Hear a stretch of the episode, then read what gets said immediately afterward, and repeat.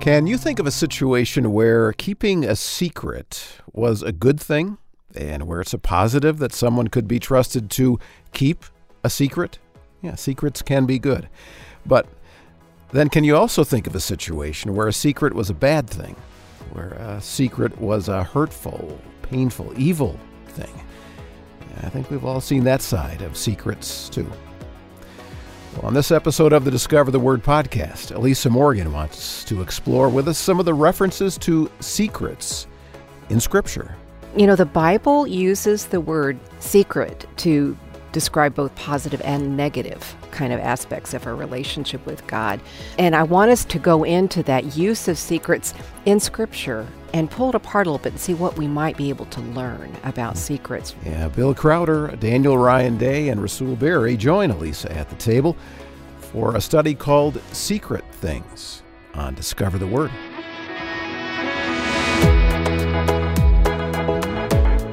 And it is good to have you here at the table with us as well at the front end of another hour of studying the Bible together on Discover the Word. And in this edition of the podcast, Elisa is going to be leading us to some passages of Scripture where this idea of secrets comes up. And I think we'll find it a helpful perspective shaping series of conversations that will answer some questions about and help form our relationship with God because this idea of secrets and mystery comes up in a number of ways in Scripture. And not surprisingly, it comes up with both negative and positive connotations. And so I think it's going to be fun to explore that in this series called Secret Things. So let's get started and listen as Elisa turns to Bill and Daniel and Rasul and begins with this question. Okay, you guys remember playing hide and seek when you were kids? Of course. Yep. Ah, yeah. I've yeah. got kids, so we still play hide and seek. Okay, and do you have a favorite place, or did you have a favorite place to hide? Hmm. Well, where I grew up in West Virginia, there were woods all over the place. And so there were a couple of trees that I could climb and get up into the Oh, tree, and nobody'd ever find you up there. I could be up there for days and nobody'd know. My goal in playing hide and seek is to find some place where I can lay down. This is today. This Yeah. is not when you're a kid. Yep. Yeah. Yeah, we would play outside on city blocks, but they had bushes in front of the homes. And I just remember being so good at it, like they would just leave me there. and I would just start hearing people count again, like one, two, three. I'm like, wait a minute. And so I kind of had a love hate relationship with it. You were so good at it. I it. was so that- good at that- it. Yeah, they never found you. At least that's how I like to think of it. Do you ever feel kind of like you're playing hide and seek with God?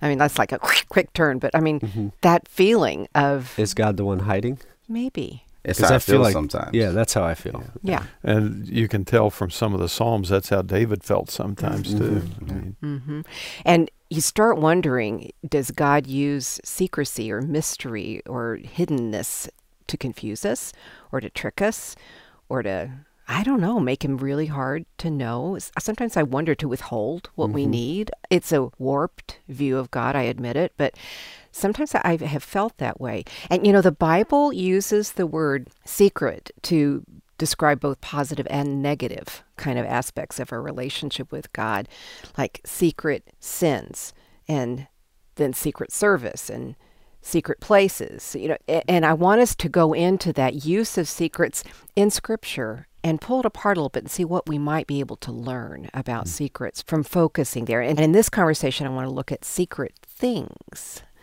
uh, and there's a verse that I think is very mysterious, and it's in the Old Testament. It's in Deuteronomy 29. Actually, it's verse 29 of Deuteronomy 29. Uh, Daniel, would you read it? Just right out of context. All right, here we go. right out of, yeah, because I think that's exactly how we take it. Yep. The secret things belong to the Lord our God, but the revealed things belong to us and to our children forever to observe all the words of this law. I love that you said just right out of context. yeah, because I've heard this verse before. I mean, have you guys heard this verse? Yep. Right out of context? Yeah, always. Okay, let's take it out of context. What mm-hmm. at first blush do you think this means? Don't look at the context.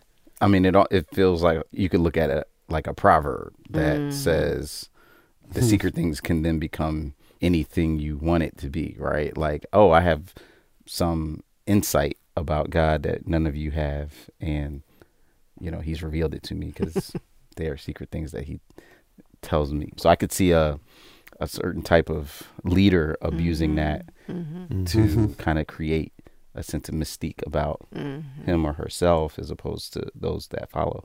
What I assume about it as I'm reading it is secret things or things that I don't know belong to God, but the revealed things, so like things that I do understand or think I know, Uh-huh.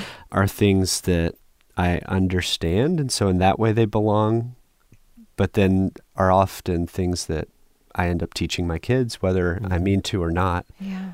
That's that's helpful. Yeah, I kind of Uh-huh. come at it with a hybrid that the secret things belong to the Lord because they're too high for me. Okay. They're they're too much. I can't process them. Fortunately, God does not have our limitations, and He gives us the stuff we can handle, Mm-hmm. but doesn't burden us with the stuff that's too high for us. Okay, so Bill's going to win the College Bowl today. You know, I, th- I think that's I think that is what the context will help us understand. But this verse is taken out of context a lot, and Rasul a good illustration, and Daniel good illustration as well as how it can be like blindly used, mm-hmm. as you were saying, Daniel, and abused, as you were saying, Rasul. The, the context is that it's one of the darkest passages in Scripture about God's judgment. And he's giving, he, in the context of Deuteronomy 29, he's talking about what's going to happen to his beloved children, Israel, because they have disobeyed and worshiped other gods. Okay, that's what he's talking about. And then this verse 29 is, it's like a, an insertion that really describes his ultimate, beyond our understanding, love, power, etc., and the character of God. And we know that this verse 29 really sits within that context of his nature. Okay, some translations will use the word hidden, not secret. And I think we also go into thinking, well, he's talking about hidden sins here, you mm. know. But there are references to hidden sins in other scriptures, mm-hmm. but this isn't one of them. Mm. The word really conveys information that's concealed from the notice or the knowledge of everybody except for God. Hmm. And it's really about God's purposes, that which is beyond our grasp, beyond our understanding. Now, read it one more time, Daniel, and see if that helps us hear it differently now. The secret things or hidden things belong to the Lord our God, but the revealed things belong to us and to our children forever, to observe all the words of this law. What strikes me as I'm listening to Daniel read that again is not just the context of this section on wrath, but also the larger context of Deuteronomy. Yeah. For 40 years, they've been wandering in the wilderness. The law is being reissued to them because it's a new generation from the generation that had agreed to the law at Sinai. Now you've got a new generation. And this is the very end of it. I mean, we're one chapter away from the death of Moses or mm-hmm. something. I mean, it, it, we're getting close to them going into the promised land. And it's almost as if the dark part of it is God's warning to them of the dangers that they're going to face in the promised land from the nations and their false gods and all that stuff, that there are consequences for following that. And they may not always understand it, but God does.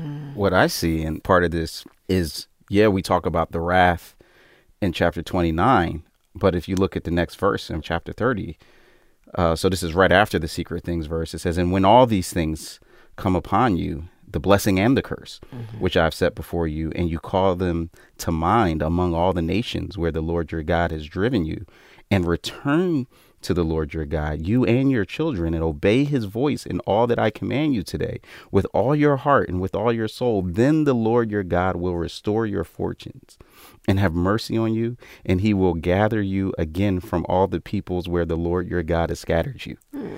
And when I read that, I go, there's this mystery that almost like Moses is pointing to now that's really the historic mystery of life. Like, how does a holy God be reconciled to sinful people and still be holy, but still be gracious and merciful? And so it's like, oh, yeah, this is the tension, right? Wrath is coming, judgment is coming, but so is grace and mercy. How does that work? That's a hidden thing That's right. that only I can figure out. That's, exactly it. That's exactly it. The reason for secrecy is, you know, I think we misinterpret that too. Again, we think God's hiding from us. We think he's trying to trick us. We think he's trying to test us. And the reality is, we can't handle it. you know, the reality is he's awaiting the revelation. He's awaiting his timing. I, I think of other scriptures that we've looked at, like Acts 1 7. It's not for you to know the times or dates the Father is set by his authority. Or Romans 11 33. Oh, the depths of the riches of the wisdom and knowledge of God, how unsearchable his judgments and his paths beyond tracing out. One commentator said, Secret things are secret because they belong to God, but he will keep back nothing hmm. that is profitable for us. Hmm. So it's not like an abuse of power or a, um, an absence of understanding and ignorance of power. It's an intentional hiding, hiddenness, secret, because we can't handle more than it. Hmm. So when we think about just complicated places in scripture like this or God's judgment or just I mean scripture's full of painful things we don't understand and just confuse us about God. Mm-hmm. and mm-hmm. oftentimes what we'll say at least on in these conversations about that is one day we'll see what God has done and go, "Oh yeah, that was right." Even if that's at the end of all time. And so is that perhaps part of the hidden things too, which I think is kind of riffing on what Rasul said, where it might take generations or it might take the end of the world for us to finally be able to see these things that were confusing and painful and hard for us Yeah. and look at those and say, oh, yeah, God was just and mm-hmm. good and loving and all of that at the same time. If you even just look back at your own life, hmm. even if you're younger, but especially if you're older, I think we can get glimpses of those mm-hmm. moments when things that are incredibly painful and very confusing and ugh, just hurtful have happened. And yet we look back at them with a different perspective when we have lived longer and can see God in them. Yeah, and I think that this other mystery, and like Bill was saying, I think sometimes in our culture we're such a knowledge-driven people that we forget that there are things that only God can understand and know, and that He is God in heaven, and when we are mm-hmm. here on earth, so let our words be few. Mm. And one of the greatest mysteries that we see, or secrets, uh, that Paul says is revealed in Jesus, and how that just took time to unfold, but how we can sit and rest and realize that that was very much for our good. And so the things that he decides to hold for time are things that we can embrace. He's not trying to play hide and seek with us, hoping to escape our discovery. He's unveiling his perfect plans Yeah. and his plan for redemption for us all. Yeah, I think this is going to be a good edition of the podcast as we explore the positive and the negative and maybe the misunderstood things about the way this idea of secrets is used in Scripture. Now, honestly, when you think about secrets, does your mind first go positive or negative? My guess is negative. For the most part, first blush, secrets we feel the need to keep from others, and secrets others feel the need to keep from us. Well, those are not the best part of life, are they? Some pretty dark and painful experiences likely come to mind. Well, in this part of the conversation about secret things, we're going to explore some passages of Scripture that talk about secret sins and our inclination to hide, cover up, conceal, keep secret things from others and things from God.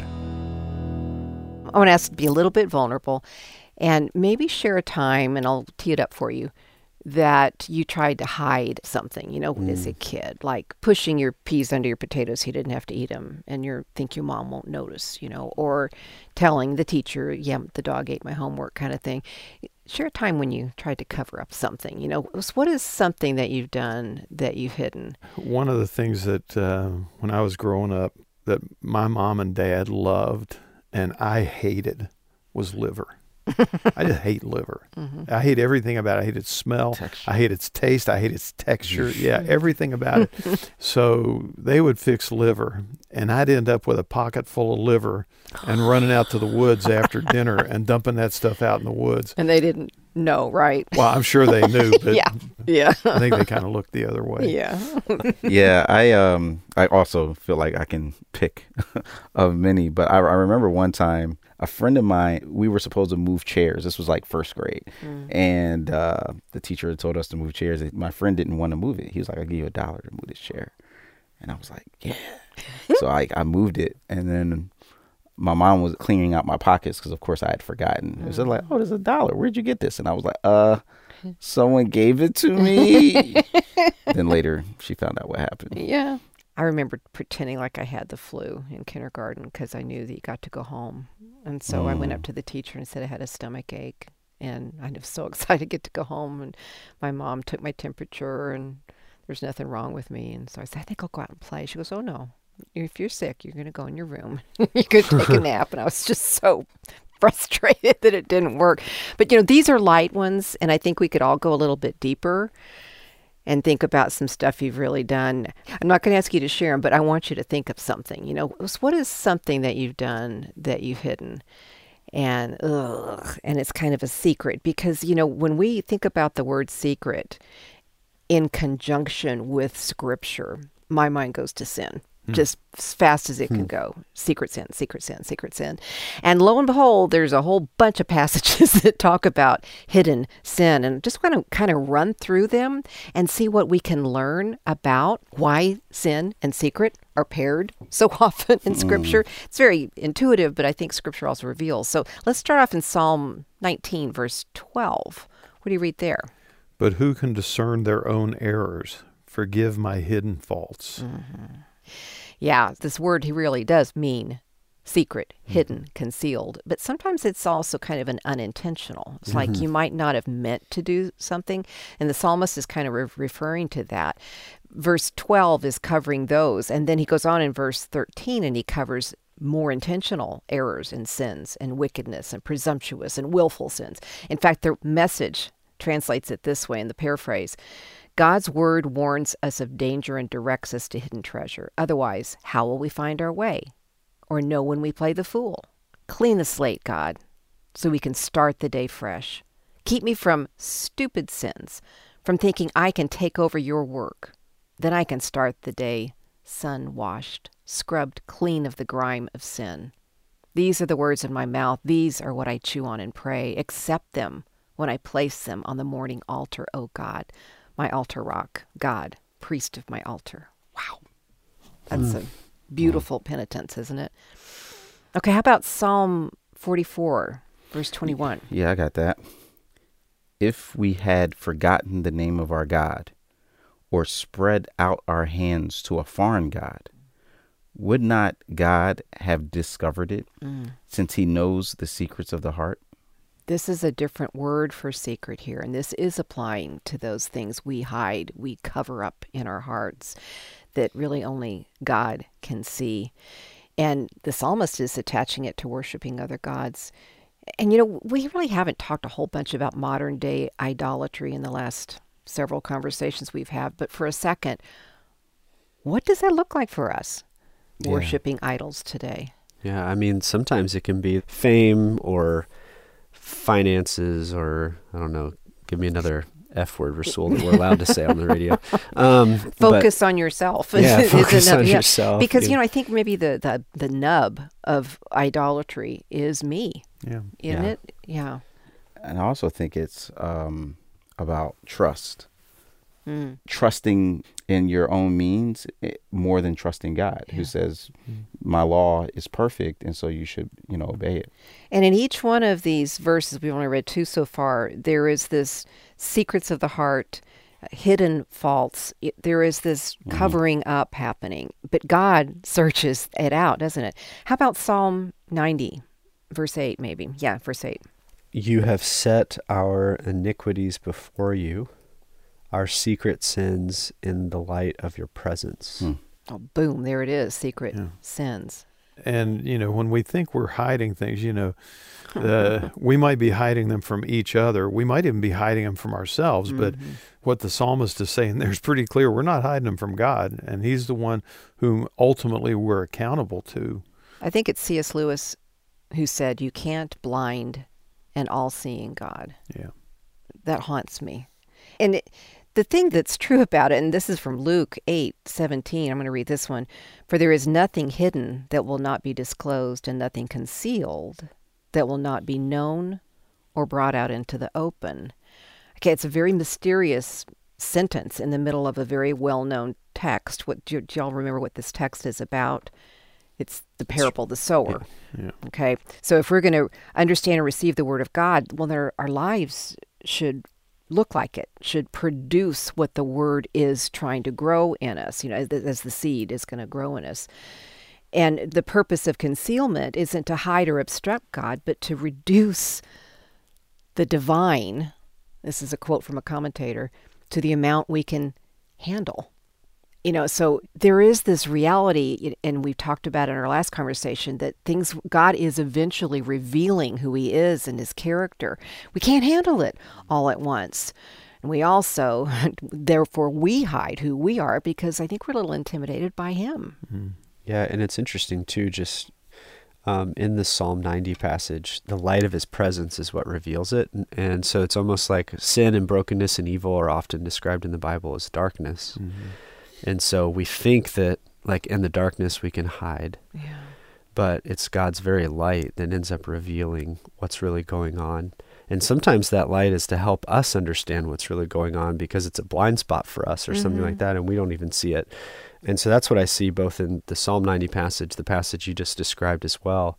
It's like God's work and God's presence is what is begins to reveal things even to us that we may not see. That is so rich, Daniel. Thanks for expressing it that way because, you know, just the, the phrase secret sins makes us want to cringe. Mm-hmm. And God's intention in these passages is to highlight, spotlight, if you will, those areas, but not to go, oh, gotcha.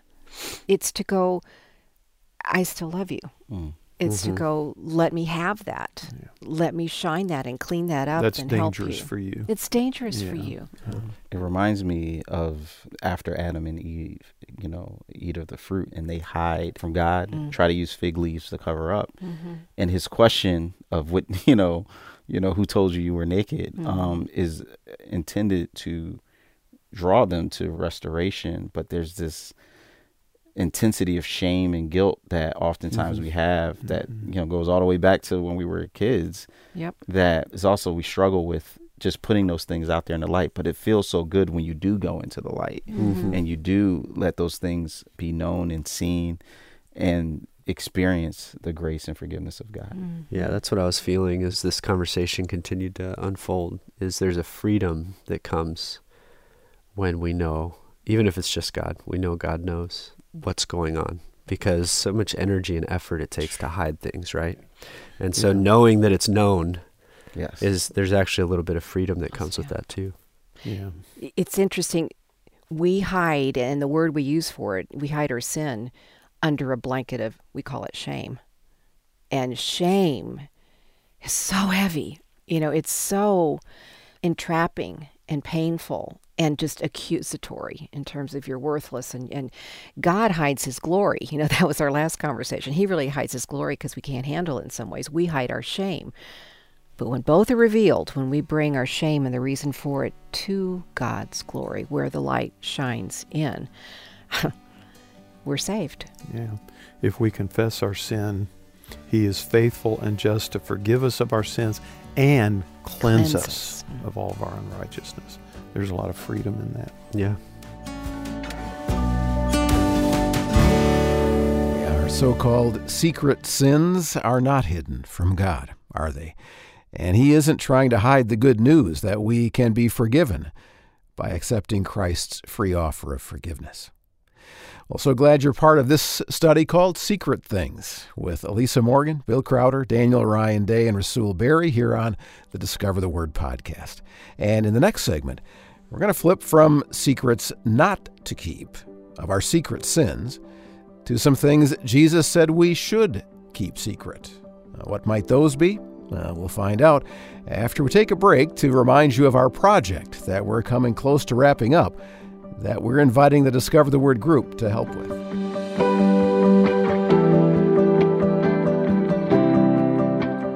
We are in the final week of our drive to help Our Daily Bread Ministries raise funds to produce a fourth season of our popular video series called The Holy Land with Jack Beck.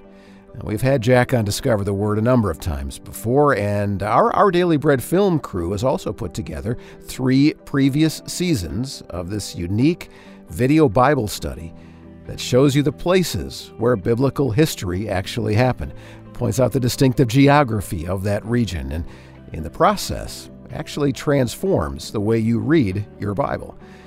And so, for the last eight weeks or so, we've been raising financial support to send our friend and Bible geography expert, Dr. Jack Beck, back to Israel, along with our film crew, to create 10 brand new episodes of this Holy Land series.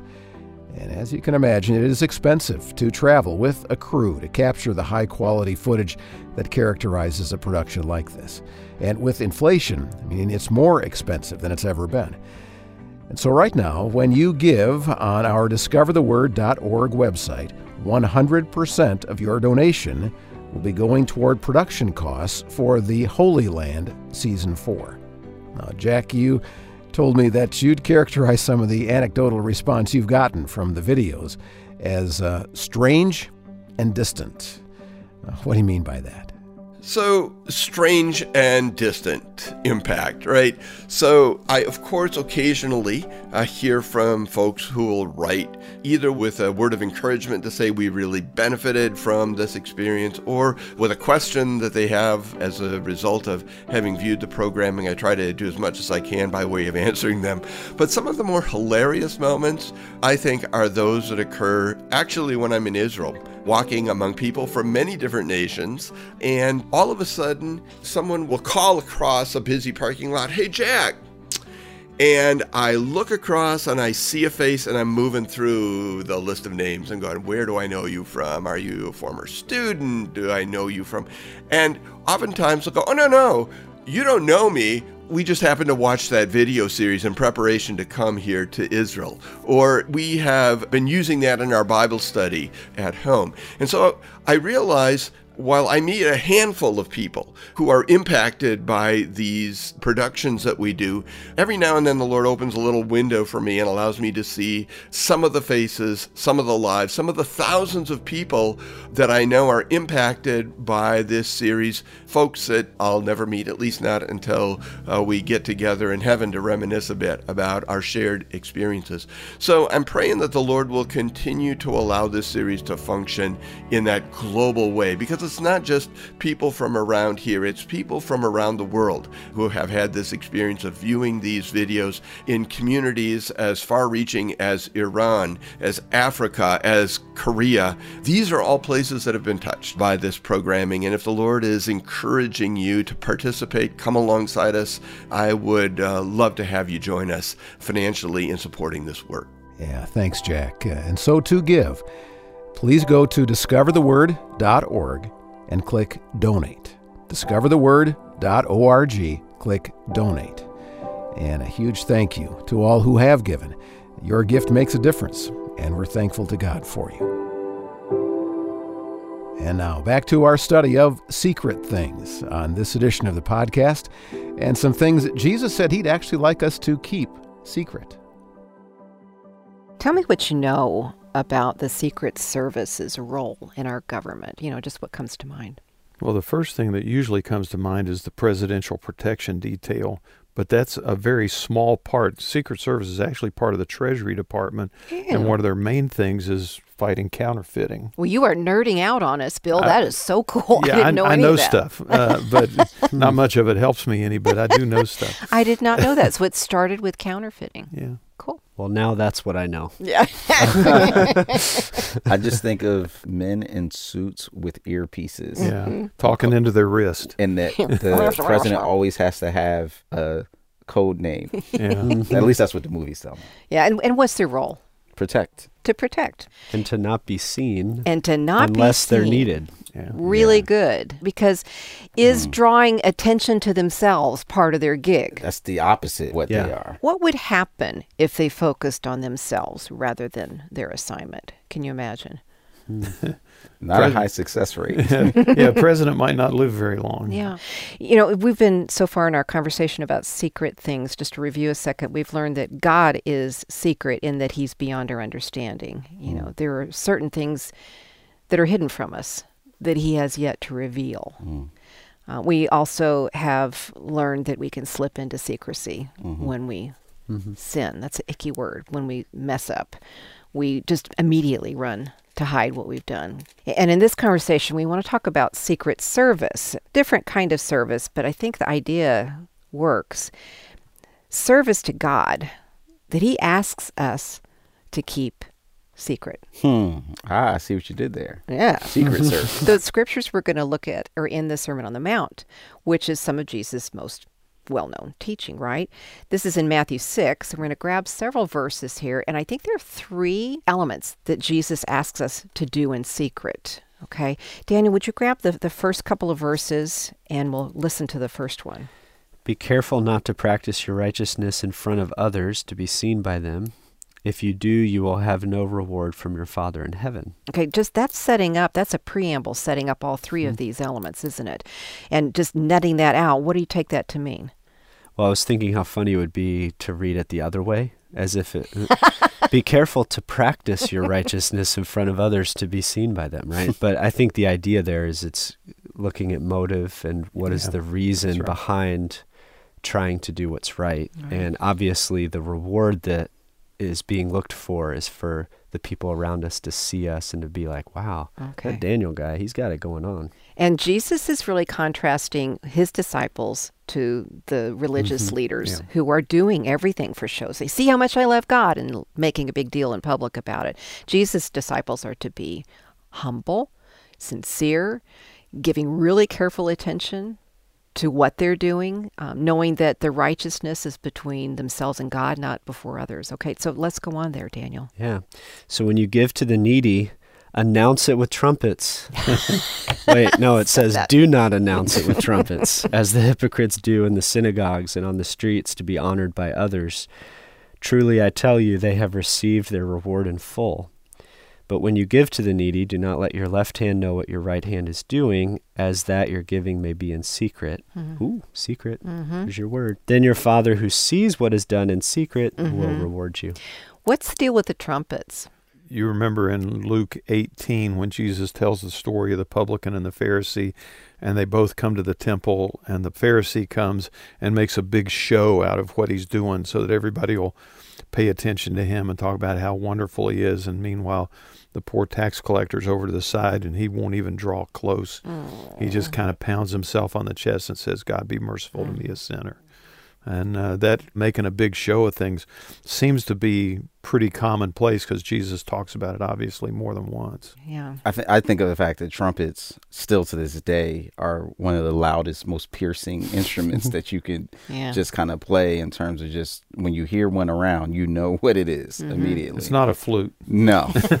yeah, it draws attention. so to this itself. idea, right, of just trying to draw as much Mm-hmm. attention, make as much noise about look at me, look at what I'm doing, Mm-hmm.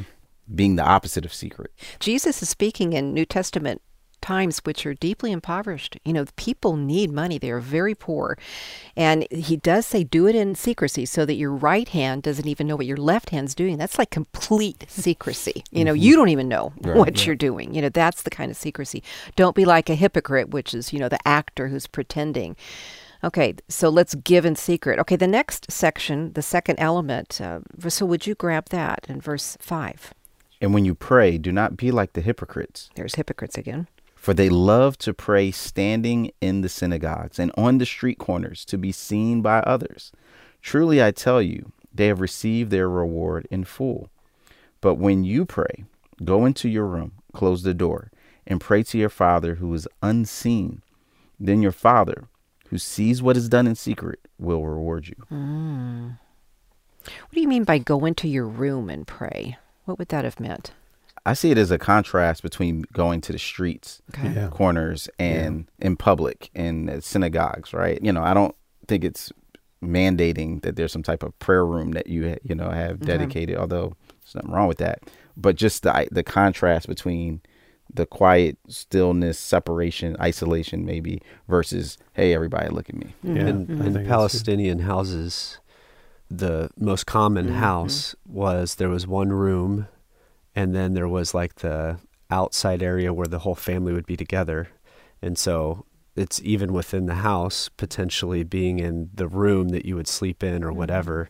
So again, in contrast to being outside on the streets And it or has a whatever, small it's just like being it's- inside your house. Yeah. Yeah, it's private versus public. Yeah. Okay. Which is kind of hard. So what do we do with that as like Christian leaders? Yeah. Mm. sometimes pray in public, right? To be like worship leaders. Well, I think again, you know, I think Rasul kind of nailed it when he said it's really about our motives. You said that earlier as Mhm. well, Daniel. I think the Lord knows our hearts when we're called upon to pray publicly or when anybody is. I think it's just a matter of the heart. Are we trying to formulate some wise, brilliant theological prayer so people will say, wow, look at how brilliant they Right. are? Or are we doing it because we really want to lead people to the throne of grace? I don't know that I would be able to determine my motives most of the time on that. I think they'd probably be mixed pretty often. And That's I think honest. that's actually the Mhm. dynamic in the Sermon on the Mount. Mhm. And like Jesus's challenge, it cuts us to the quick because it causes us to reflect Mm-hmm. on areas and ways. And so the best we can do sometimes is just to be aware and to try to not be in that place where I'm using the type of words or I'm mm-hmm. trying to be impressive with what I say. And I think that's the beauty of the challenge is that, you know, that's a day to day journey of am I doing this to impress people or am I doing this to connect with God? That's so honest. And you know, I think that is the the nut here is that it's an honesty before God in spite of ourselves. Okay, the third element, Bill, would you grab verses 16 up to 18? Yeah, we're still in Matthew 6. Yeah. When you fast, do not look somber as the hypocrites do, hypocrites again, mm-hmm. for they disfigure their faces to show others their fasting. Truly I tell you, they have received their reward in full. But when you fast, put oil on your head and wash your face, so that it will not be obvious to others that you're fasting, but only to your Father who is unseen. Mm. And your Father who sees what is done in secret mm-hmm. will reward you. Mm. It is almost hmm. helpful to think of doing the opposite of each of these, right? Like announcing my giving with trumpets or finding the highest, most public place to pray eloquently or to like wear all ripped, torn clothes and put dirt on my face to show I'm not eating. It helps really bring out, I the think, what Jesus is hyperbole, saying. yes, of it. it. That's really fun. You're right because it does contrast how ridiculous that would be. Mm-hmm. Disfiguring your face, making it obvious, making it public when it should be private. All three of these elements are our service to God. They're our our adoration of God. Yeah, and it's interesting you see that word hypocrites because I would say in the culture, sadly, that is what I think is a lot of times how people see Christians mm-hmm. or just religious folk, Yeah. you know, as putting on this show of piety, mm-hmm. but then also being very mean, Judgmental or, or- judgmental, yeah. right? And so mm-hmm. I think this is why Jesus predates all of those criticisms and says from the beginning we need to be humble, we need to be private with our expressions and not try to showboat and try to say look at me, look at how spiritual I am mm-hmm. because especially when that is contrasted with your actual life, mm-hmm. it not only turns people off to you, but even to if that's what it means to follow God, I don't want to have anything to do with it.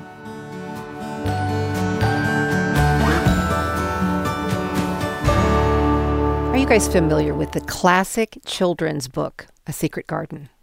Um, it was published in the early 1900s by Frances Hodgson Burnett. I had to look that up. And it's the story of two kids, cousins, who lived on an estate in England. And the girl is an orphan and the boy is bedridden. Um, his father is a widower and he travels all the time, he's always gone. His mother, the guy's wife, died in this beautiful walled garden. And because he was so grief stricken, the father locked the garden, okay, and didn't let anybody go in it. But the children found the key and they re entered the garden and they found great joy playing, and the boy eventually even could walk as a result mm. of the freedom that came. A secret garden. You know, it's it's just kind of magical and mysterious and wonderful in my mm-hmm. imagination. Mm-hmm. And um, do you have a secret place like that in your mind or in your life? A secret, maybe a place you go and meet with God. Does it have to be secret? Secret. I mean, you know, I mean, I don't think of the term a secret place. I think of the term more of my happy place. Okay. We have a deck behind our condo in North Carolina, and on a pretty afternoon, I'd love to just sit back there in the quiet and read. Mm-hmm.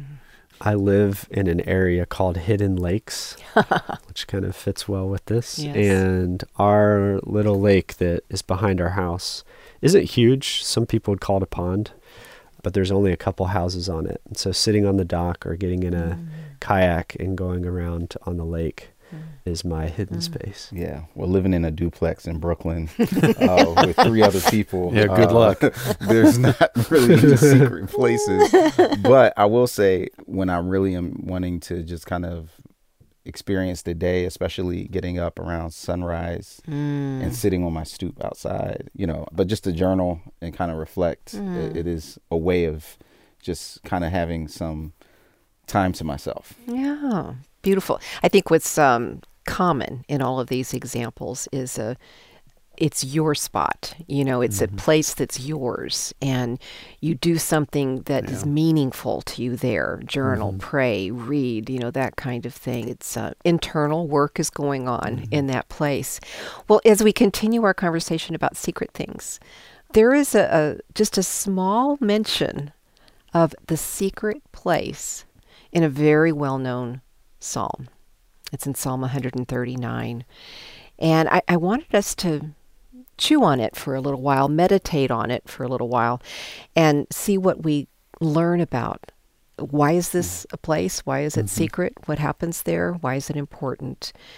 As we get going, though, first, what do we know about Psalm 139? It's one that a lot of people quote, and is probably one of the passages of Scripture that shows how much dignity humans have because of how intentional God was in creating each of us. Mm-hmm of almost any other passage that I can think of. Mm-hmm. It's a Psalm of David, mm-hmm. and it's in Book 5 mm-hmm. of the Psalms, which has significance. Mm-hmm. What is Book 5? Remind us. Yeah, so that's after the exile, and they're back in the land. And it also kind of pushes forward to when God will make all things right mm. at the end of time. Um, so it makes total sense that it would be there as humans come to a right understanding of who they are because of God's redemption. You know, hold on to that thought as we read this because we read this psalm very personally. You know, mm-hmm. I mean, lots of times I'll read the psalm and put my name in it. But let's also hold on to this end uh, redemption story that God has mm-hmm. in mind. And, and let's let's go ahead and read it. Let's just go around and listen for the secret place. Bill, do you want to start us? Okay. Psalm 139. Where can I go from your spirit? Where can I flee from your presence? If I go up to the heavens, you are there. If I make my bed in the depths, you are there. If I rise on the wings of the dawn, if I settle on the far side of the sea, even there your hand will guide me, your right hand will hold me fast. If I say, Surely the darkness will hide me, and the light become night around me, even the darkness will not be dark to you. The night will shine like the day, for darkness is as light to you. For you created my inmost being. You knit me together in my mother's womb. I praise you because I am fearfully and wonderfully made. Your works are wonderful. I know that full well. My frame was not hidden from you when I was made in the secret place, mm-hmm. when I was woven together in the depths of the earth.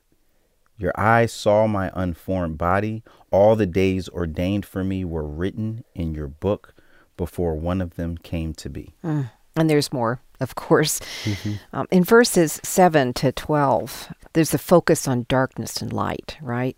And we've learned about secret things are usually in the dark, and revealed, revelation happens in the light. I think it's interesting in verse 11, he says, If I say, Surely the darkness will hide me and the light will become night around me, that hide me means to bruise or to crush. Isn't that hmm. interesting? Hmm. As we've talked about in one of our conversations about secret sins and, and how hard they are on us and how, you know, our shame leads us to hide. And, you know, God's glory is what he hides, but his glory is going to free us from our shame. I think that's fascinating to look at that crushingness of being in the darkness. Okay, then verses 13 to 16, this is where the image is painted of the secret place. What comes to mind as you read that in verse 13? You created my inmost being, you knit me together in my mother's womb. Then he goes down, my frame was mm-hmm. not hidden from you when I was made in the secret place. What's he talking about? Yeah, well, I mean, right in verse 13, the inmost being, it's like that's kind of the most internal secret mm. place within us. And so there's almost a like God's wiring even like the deepest parts of who we are that others may never see. So I see it right there, which then leads up to I was made in the secret place, woven together in the depths of the earth. I mean, I've always pictured the womb. Uh huh. Well, he says my mother's womb. Uh huh. In verse 13. But Yeah. what's interesting, Daniel, you just pointed out, in my inmost being, my inmost being is being created within my mother's womb. I wonder if he's talking about our soul, you know, our deepest part of us that Yeah. will live on always. Yeah, I was wondering that too. The inmost being being the maybe the personhood, the individual personhood that each of us has. And I think that Daniel goes back to your comment about it's a psalm that shows just how much dignity God has given us by the way he has fashioned us and woven us together as the individual persons that we are. There's nothing random about it. Mm. Yeah, in terms of, Mm-hmm. I'm like a little confused. I kind of go in different places. Like when I was made in a secret place, I thought it meant like, is he talking about where he was actually Mm-hmm. conceived? Or, but then when I see depths of the earth, I think of like the earth's core. I don't know what that means. Yeah, I think the heart of the earth thing or depths of the earth, I think that's a metaphor for the womb. Oh, And- I see. Yeah, and there's a theme in ancient culture of like the primordial sea, or the sea being the thing out of which creation happens. And even in Genesis, we see that, right? Like God's hovering over the sea and then everything comes out. So it's like the place of like chaos and disorder out of which God makes order.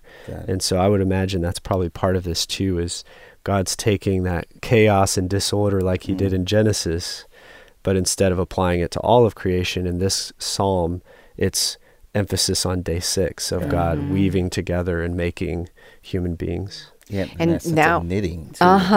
Yeah. Uh huh. Yeah. Which you imagine it is knitting. That's exactly what the word is, and it's you imagine capillaries and veins and all these things coming to cover the inmost being, the soul thing. But I like what we're doing with this two level conversation because I don't know that I've actually looked at Psalm 139 this way exactly before. Understanding that God knit me together in the secret place, but He really knit all of creation together mm-hmm. in the metaphorical depths of the earth, the secret place. It's like the earth was His womb for mm-hmm. all of creation and brought forth all of creation from it. and made us out of the dust of the earth. Hmm. Mm-hmm. Yes, the secret place. And this understanding of, you know, whether it's on my back deck or in my front stoop, by my pond, the secret place is the place where God creates. And my soul needs to rest in that secret place daily in order for Him to recreate me. That blows my mind. That makes me want to set up an official secret place, you know, to, to really focus on and be with Him. One uh, writer suggests this is a quote Our souls need to be protected from overexposure. Just as our eyes need to be closed at times for sleep, so too our souls. They need time alone with themselves, time to healthily deepen their individuality so as to make them richer. Mm-hmm. That's just a beautiful thought. We need time in a secret place that God might continue his creative work in us. You're listening to the Discover the Word podcast from Our Daily Bread Ministries, and you're joined by Elisa Morgan, Bill Crowder, Daniel Ryan Day, and Rasul Berry as the group continues to talk about secret things. How the idea of secrets in the Bible can expand our understanding of God's character and how we are to live in relationship to Him and to others. Now, do you get the same emails as I get, the same texts and robocalls on your phone? You see the same ads on the games you play, promising to give you the secret, you know, the secret to fixing your golf swing, or the secret to not losing your retirement savings, the secret to losing weight, the secret to basically whatever they're trying to sell you. I'm always skeptical, but uh, there have been times that I've clicked on one, only to find that my skepticism was, for the most part, justified. Not sure they've ever delivered on their promise to give me the secret. Well, we're going to wrap up this study here on Discover the Word by looking at a familiar passage that gives the secret to contentment. And I think the Apostle Paul, in his letter to the Philippians, is a way more reliable source than those who are marketing their secrets to us today. So join the group for a conversation about the secret to contentment after we take a moment to preview for you our next study together here on Discover the Word. Time on the Discover the Word podcast, Bill takes us to a, a puzzling passage in which Jesus heals a man by the pool of Bethesda. For our conversations this time on Discover the Word, we're going to look at what I call a very puzzling passage. Okay. There's a lot of mystery in here. There are a lot of questions, and sometimes, as I've studied this text, it doesn't seem like there are very many answers. Okay, Bill, is there just one of these passages in the Bible? This is the only one, and that's why we're that's why we're going to do it. No, there are a bunch of them, Yeah. and part of what I'm hoping is that as we work through this text, that maybe our friends who are at the table with us might get some ideas on how to study difficult texts that they come across in the Scripture. So it's kind of a Bible study on Bible study as well as looking at a particular text. And so, what is it that makes this particular healing miracle by Jesus so puzzling? We'll find out in our next Discover the Word podcast called By the Pool. And now, for the conclusion of this study about secret things, we go to Philippians chapter 4 and what Paul writes about the secret to contentment. What does it mean to you to be content? Hmm. Deep sighs Yeah, all I mean, around. is maybe the hardest thing to allow yourself to experience because we live in a culture of more and more faster faster and we're almost trained that you can never have enough if one's good ten's better Mm. you know that kind of thing Wow. I love the way you put it to allow yourself to experience. Like you Yeah. can be it and not even know you are it. yeah The way Mhm. you're expressing it. Yeah, and a- as I think about just the way you set that up, Bill, we're trained to notice when we're not content. Ooh, yeah. We're not really trained to notice when we are. yeah And so, probably the moments we experience contentment, we tend to miss because it'll be something like just sitting on a dock or sitting Yeah. on a patio or enjoying a good meal. And we haven't paused to think to ourselves, like, I'm content right now. hmm yeah. Whereas when we watch something and an ad pops up, we're trained to see that and go, Yeah. I don't have that. I want that. My Mhm. life is lacking because I don't have it. yeah. I think about this in food terms. um, I don't know if there's a word in the English language that describes this, but when you've had the perfect amount of food and drink, it's like if I taste anything else, it'll mess it up. But Yeah. right it's now, like equilibrium. so like that's like contentment because if I eat more, it'll actually ruin it. yeah You know what I mean? But if I didn't have enough, it wouldn't quite get me there. And uh, reminds me in Proverbs 30, you know, the uh, writer says, Give me neither poverty nor riches, but give me only my daily bread. That's so rich what you guys are saying. So, Rasul, you have to balance it. Contentment is about balance. Yeah. Daniel, contentment's about noticing it.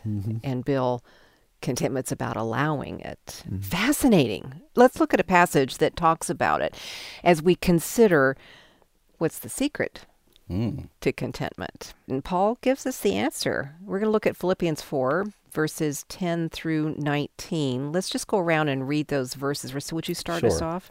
I rejoice greatly in the Lord that at last you renewed your concern for me. Indeed, you were concerned, but you had no opportunity to show it. I am not saying this because I am in need, for I have learned to be content, whatever the circumstances. I know what it is to be in need, and I know what it is to have plenty. I have learned the secret of being content in any and every situation, whether well fed or hungry, whether living in plenty or in want. I can do all this through him who gives me strength. Yet it was good of you to share in my troubles. Moreover, as you Philippians know, in the early days of your acquaintance with the gospel, when I set out for Macedonia, not one church shared with me in the matter of giving and receiving except you only. For even when I was in Thessalonica, you sent me aid more than once when I was in need. Not that I desire your gifts, what I desire is that more be credited to your account. I have received full payment and have more than enough. I'm amply supplied, now that I have received from Epaphroditus the gifts that you sent. They are a fragrant offering, an acceptable sacrifice, pleasing to God. And my God will meet all your needs according to the riches of his glory in Christ Jesus. There's a lot here.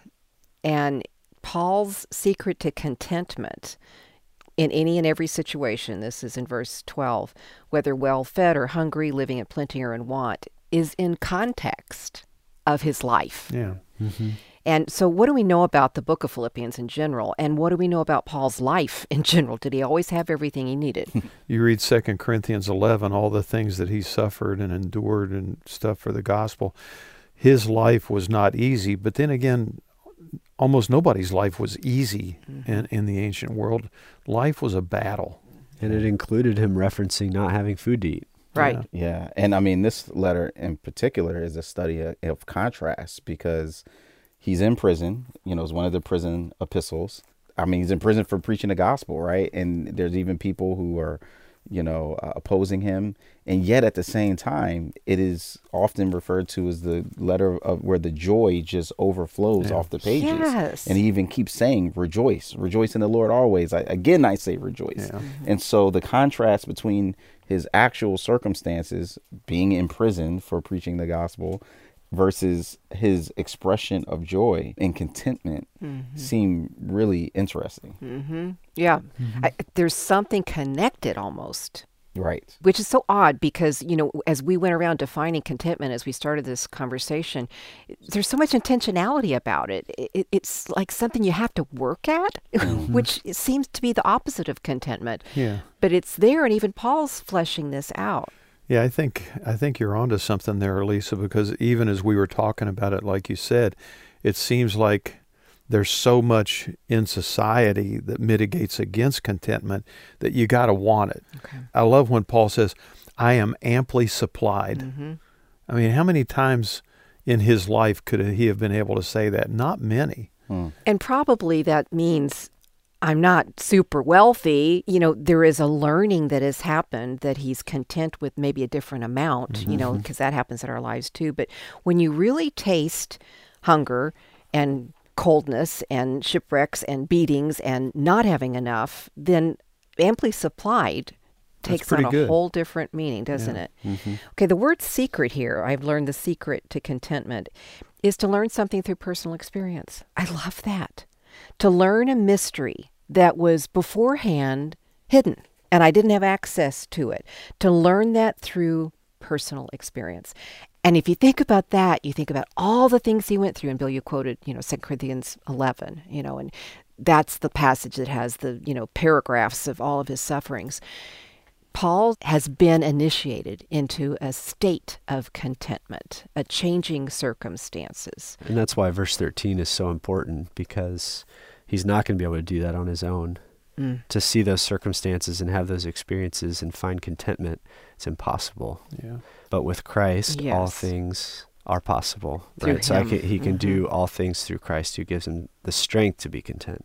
Which is why I kind of bristle at this being so oftentimes widely mis Yeah. Right. Absolutely. misused I can bench press 600. right. I can People do look all at it things like through Christ who gives me superhero verse that's Yeah. like I can, you know, if I just grit my teeth, I can Yeah. Yeah. experience. But in actuality, what he's saying, I think, reflects back to even the previous chapter when he refers to in Philippians uh, three ten that I may know him and the mm. power of his resurrection mm. and may share his sufferings, mm. becoming like him in death, that by all possible means I may attain the resurrection from the dead. Paul is pointing to the fact that I have learned the secret that I can endure mm-hmm. all of these trials and difficulties and even the temptation of having Yeah. plenty, right? Mm-hmm. As Yeah. well as having Yeah, lack yeah. because of the model because of the presence and the person of Christ, who also endured all things. Yeah. Mm-hmm. Mm-hmm. What we know is that words have shades of meaning. Mm-hmm. They're very seldom static.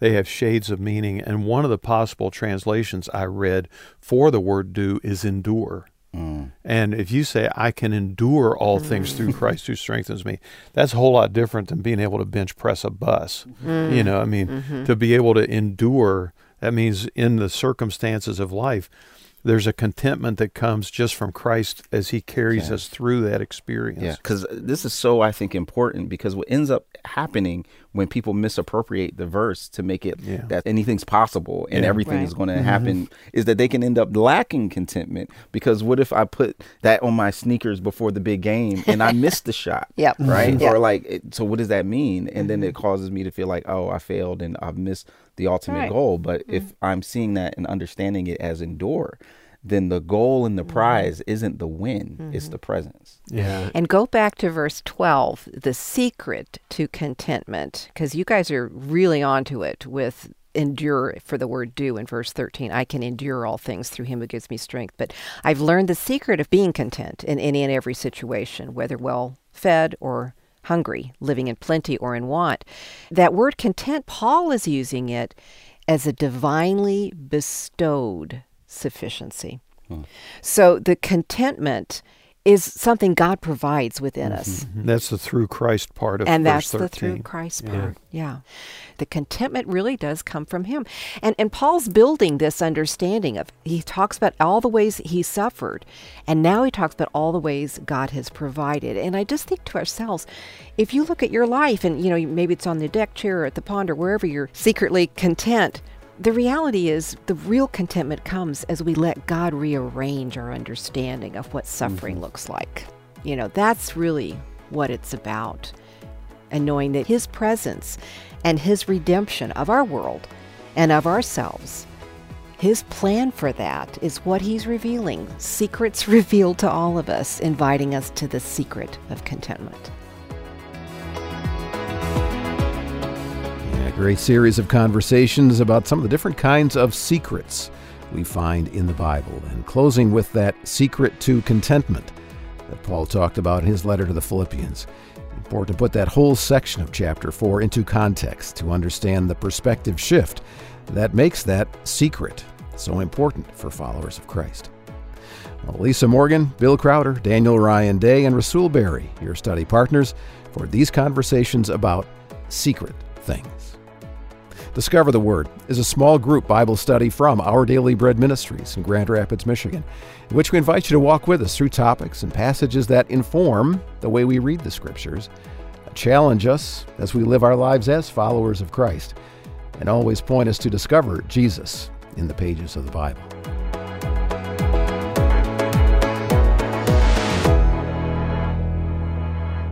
Thanks for listening. I'm Brian Hettinga. Discover the Word is provided by Our Daily Bread Ministries.